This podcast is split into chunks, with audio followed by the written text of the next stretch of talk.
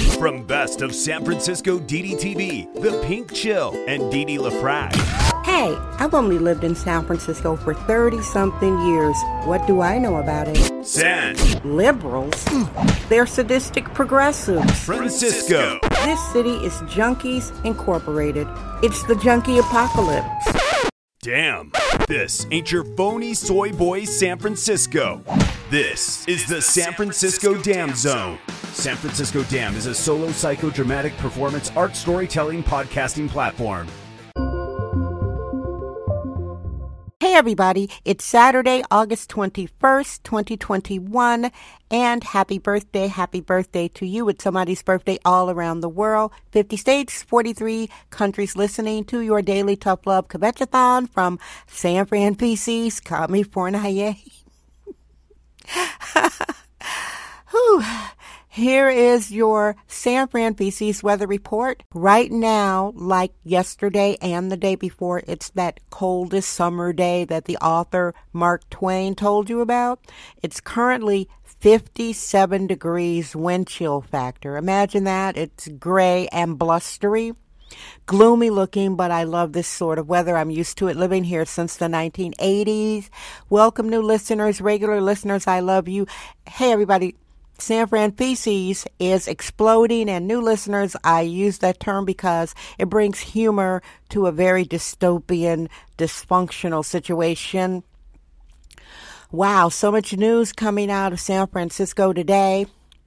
Let me get right into what your point is. Your show is today. I'm talking about the differences between camping at camping at Burning Man and camping on the sidewalks of San Francisco. Like, I really have to talk about this. Some people are very obtuse, and they are also environmental racists.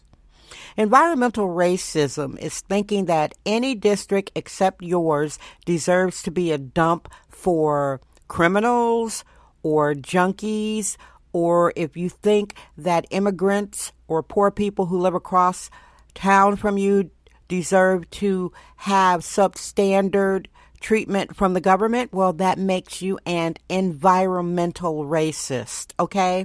I want you to get used to hearing that term because I'll be using it a lot. San Francisco is an environmentally racist city because the center of the city, the Tenderloin district, the Soma South Market districts, and several other districts that have a fair amount of people of color citizens and black citizens are used as junkie and criminal dumps. A junkie is someone who cannot stop taking narcotics. I, I'm not sugarcoating. I'm not a fake San Francisco citizen. I don't believe in fake niceties. This is sexist, womanist, bohemian excellence. It's the San Francisco Dam Zone with Didi LaFrac. What's allowed on the sidewalks of San Francisco, California is not camping.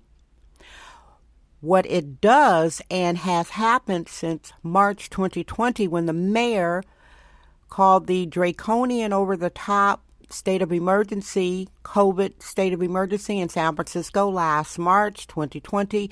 She said anybody could shelter in place on the sidewalks of San Francisco. My stomach curdled because I knew San Francisco as it was is over. San Francisco as it was is over, regardless if you live in what you think is a protected area of the city, like the Marina or up on Bernal Height or on some hill someplace unless you're going to be a shut in and stay on your square block. You are living in San Francisco, and it's like living in a big house that has done nothing about the roach and ant infestation in the kitchen. And you think because you have your nice little home office up in the attic, you think those roaches and those ants don't know how to come through the pipes and climb through the walls and get up in the attic? Same thing with, with San Francisco. Now, what has happened in a year and a half with the hard left City Hall allowing what they call urban camping, eye roll, gag, it has created, it's been a year and a half, there is a firm, feral, criminal underclass because they are dehumanized living on concrete. And I will say that the only time that any human being should be allowed to live on concrete outdoors in a flimsy human doghouse tent, it should not be with the government taking care of that because the government in general doesn't care about you. I said in general, the government is a bureaucracy, all right? I think it's okay for humans to live on concrete or grass in a tent on family property being taken care of by their family. All right? Say you are the family junkie or you are the family F up, and your grandparents let you pitch a tent in the backyard. That's acceptable because the family is handling you. You're going to be treated a little bit more tenderly. Or if your family owns a property and then they have an area uh, near the garage on concrete and they let you pitch a tent and the family is taking care of you, you can go inside and use a bathroom and take a shower sometime. You have the family supportive. If anybody thinks that the city of San Francisco is treating these people on the street humanely, you've got another thing coming. And furthermore, it dehumanizes the entire neighborhood. If you are sitting there thinking that it's okay, I'm shaking my head because anybody who thinks that it's okay for a human being to live on a city sidewalk, it's not giving them a leg up, it's creating a feral, criminal underclass. And right now it is in the 50s Fahrenheit in San Francisco, and there are thousands of people living outdoors in flimsy human doghouse tents. Yesterday, we walked through the deepest tenderloin. San Francisco Dam Daily Truth Bombs. No namby-pamby permission necessary.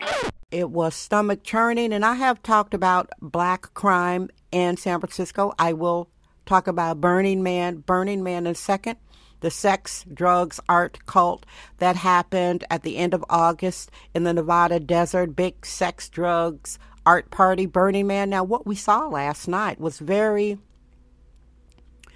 It you wouldn't think it would be allowed in an American city. There is a $1 billion homeless industrial complex to take care of what they call the most vulnerable. eye roll gag. The most, these are feral people now. I saw, um, a man in a cardboard structure, a black man. There are way too many black males uh, in the Tenderloin, way more than black women. And I said, You are actually living in cardboard. That's what I said to him. He says, Yes, ma'am.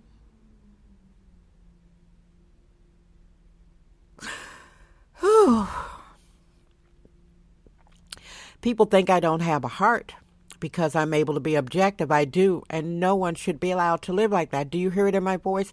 This man, it was like a cardboard structure around him. It was cardboard on top of him like a blanket. He had a demented look in his face.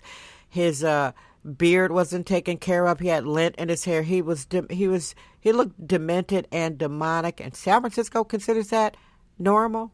It's not now. Burning Man it's not like San Francisco camping, but what I know about Burning Man, it sounds like I said Burning Man. Right now I'm a little clogged up because I teared up thinking about what we saw last night, the substandard uh, hard left compassion. I went to Burning Man in 2006, so that was 15 years ago. Wow. Whew. It, it was fun. Let me tell you something. It was fun, but it's not like camping on a sidewalk in San Francisco. Burning Man is basically for middle class people. You have to relocate and bring everything out to the desert. There's nothing out there. You have to bring your tent, bring your food, bring your crazy costumes, and they have a list of rules of what you cannot uh, bring. What I uh, discovered camping under the stars for seven days is that it doesn't work unless it's strictly, strictly regulated. Now, they had something called the Black Rock Rangers. They're riding around in Jeeps, what I remember, with uh, weapons. They are they were not going to allow anything antisocial to happen there in Burning Man. Like if a man tried to rape a woman, he got kicked out. They regulated it. They had bathrooms. Some people brought RVs. They were living luxuriously out on the desert. And it's nothing like what the liberals want you to believe is happening on the sidewalks of San Francisco. Burning Man was, because it's not happening this year, didn't happen last year, a temporary community. What, what's being allowed, the sidewalk squatting and dehumanizing the junkies and the druggies and the broke losers from all over America. No, people, it's not local people on the sidewalks of San Francisco primarily. These are newcomers that know they can come to San Francisco and F the place up, and they are Burning Man and sidewalk camping have nothing in common at all because there's an exit plan with Burning Man. Here in San Francisco, they have no plans on ending this dystopia. No plans. And then it's environmental racism because the majority of it is stuck in the tenderloin. We're allergic to free range, hyper allergic control freaks. It's the San Francisco Dam Zone with Didi Dee LaFrac. I'm starting to call them out hardcore on Twitter. I call them environmental racists because when people complain, like, oh my God, look what's happening in the Tenderloin, then here comes some fake, phony white person. You don't have to look at it. They, they try to defend it, and I'm like, hey, why isn't this in your neighborhood? They don't want it in their neighborhood because they know. People living on the sidewalks in San Francisco after a year and a half are feral, drug addicts, they turn criminal. They dehumanize all neighborhoods. They're constantly overdosing. They're trying to break into buildings. They're uh, busting out windows of restaurants. Do you guys hear what I'm saying? I don't even have to go on. There is it you cannot compare burning man camping to dehumanizing mentally ill junkies, allowing them to live outdoors in 50 degree weather on concrete in flimsy human doghouses? All right, let me just put that to bed. And what's going on for your weekend? Are you having something fun? I'm not going to get into anything about vaccine. Uh, I'm not going to talk about that it's been um we had a good time downtown last night. You guys know how much I love the cable cars. I just love that vibe at Powell at Market. The cable cars are free for the rest of the month of August.